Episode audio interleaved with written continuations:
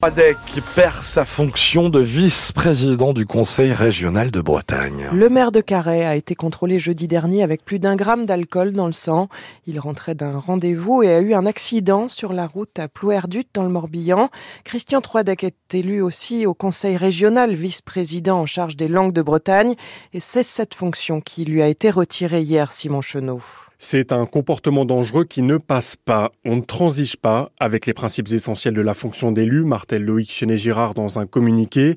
Cet incident est grave. Être vice-président demande une attitude exemplaire, poursuit le président de région.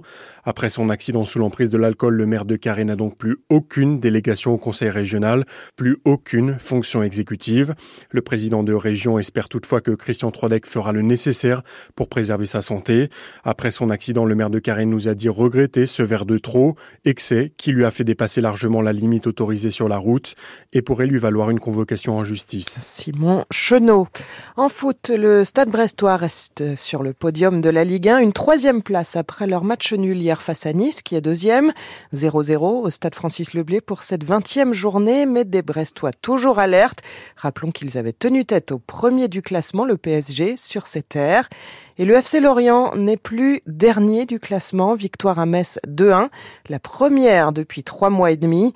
Les Merlus semblent dessiner une trajectoire de redressement. Lorient est maintenant 17e avec 16 points comme Metz, avec tous deux un point d'avance sur le dernier Clermont. Une nouvelle étape aujourd'hui dans le sauvetage du groupe Casino. Le tribunal de commerce de Paris doit valider ou non le plan de sauvegarde du distributeur avec de nouveaux dirigeants, de nouveaux actionnaires et beaucoup moins de magasins.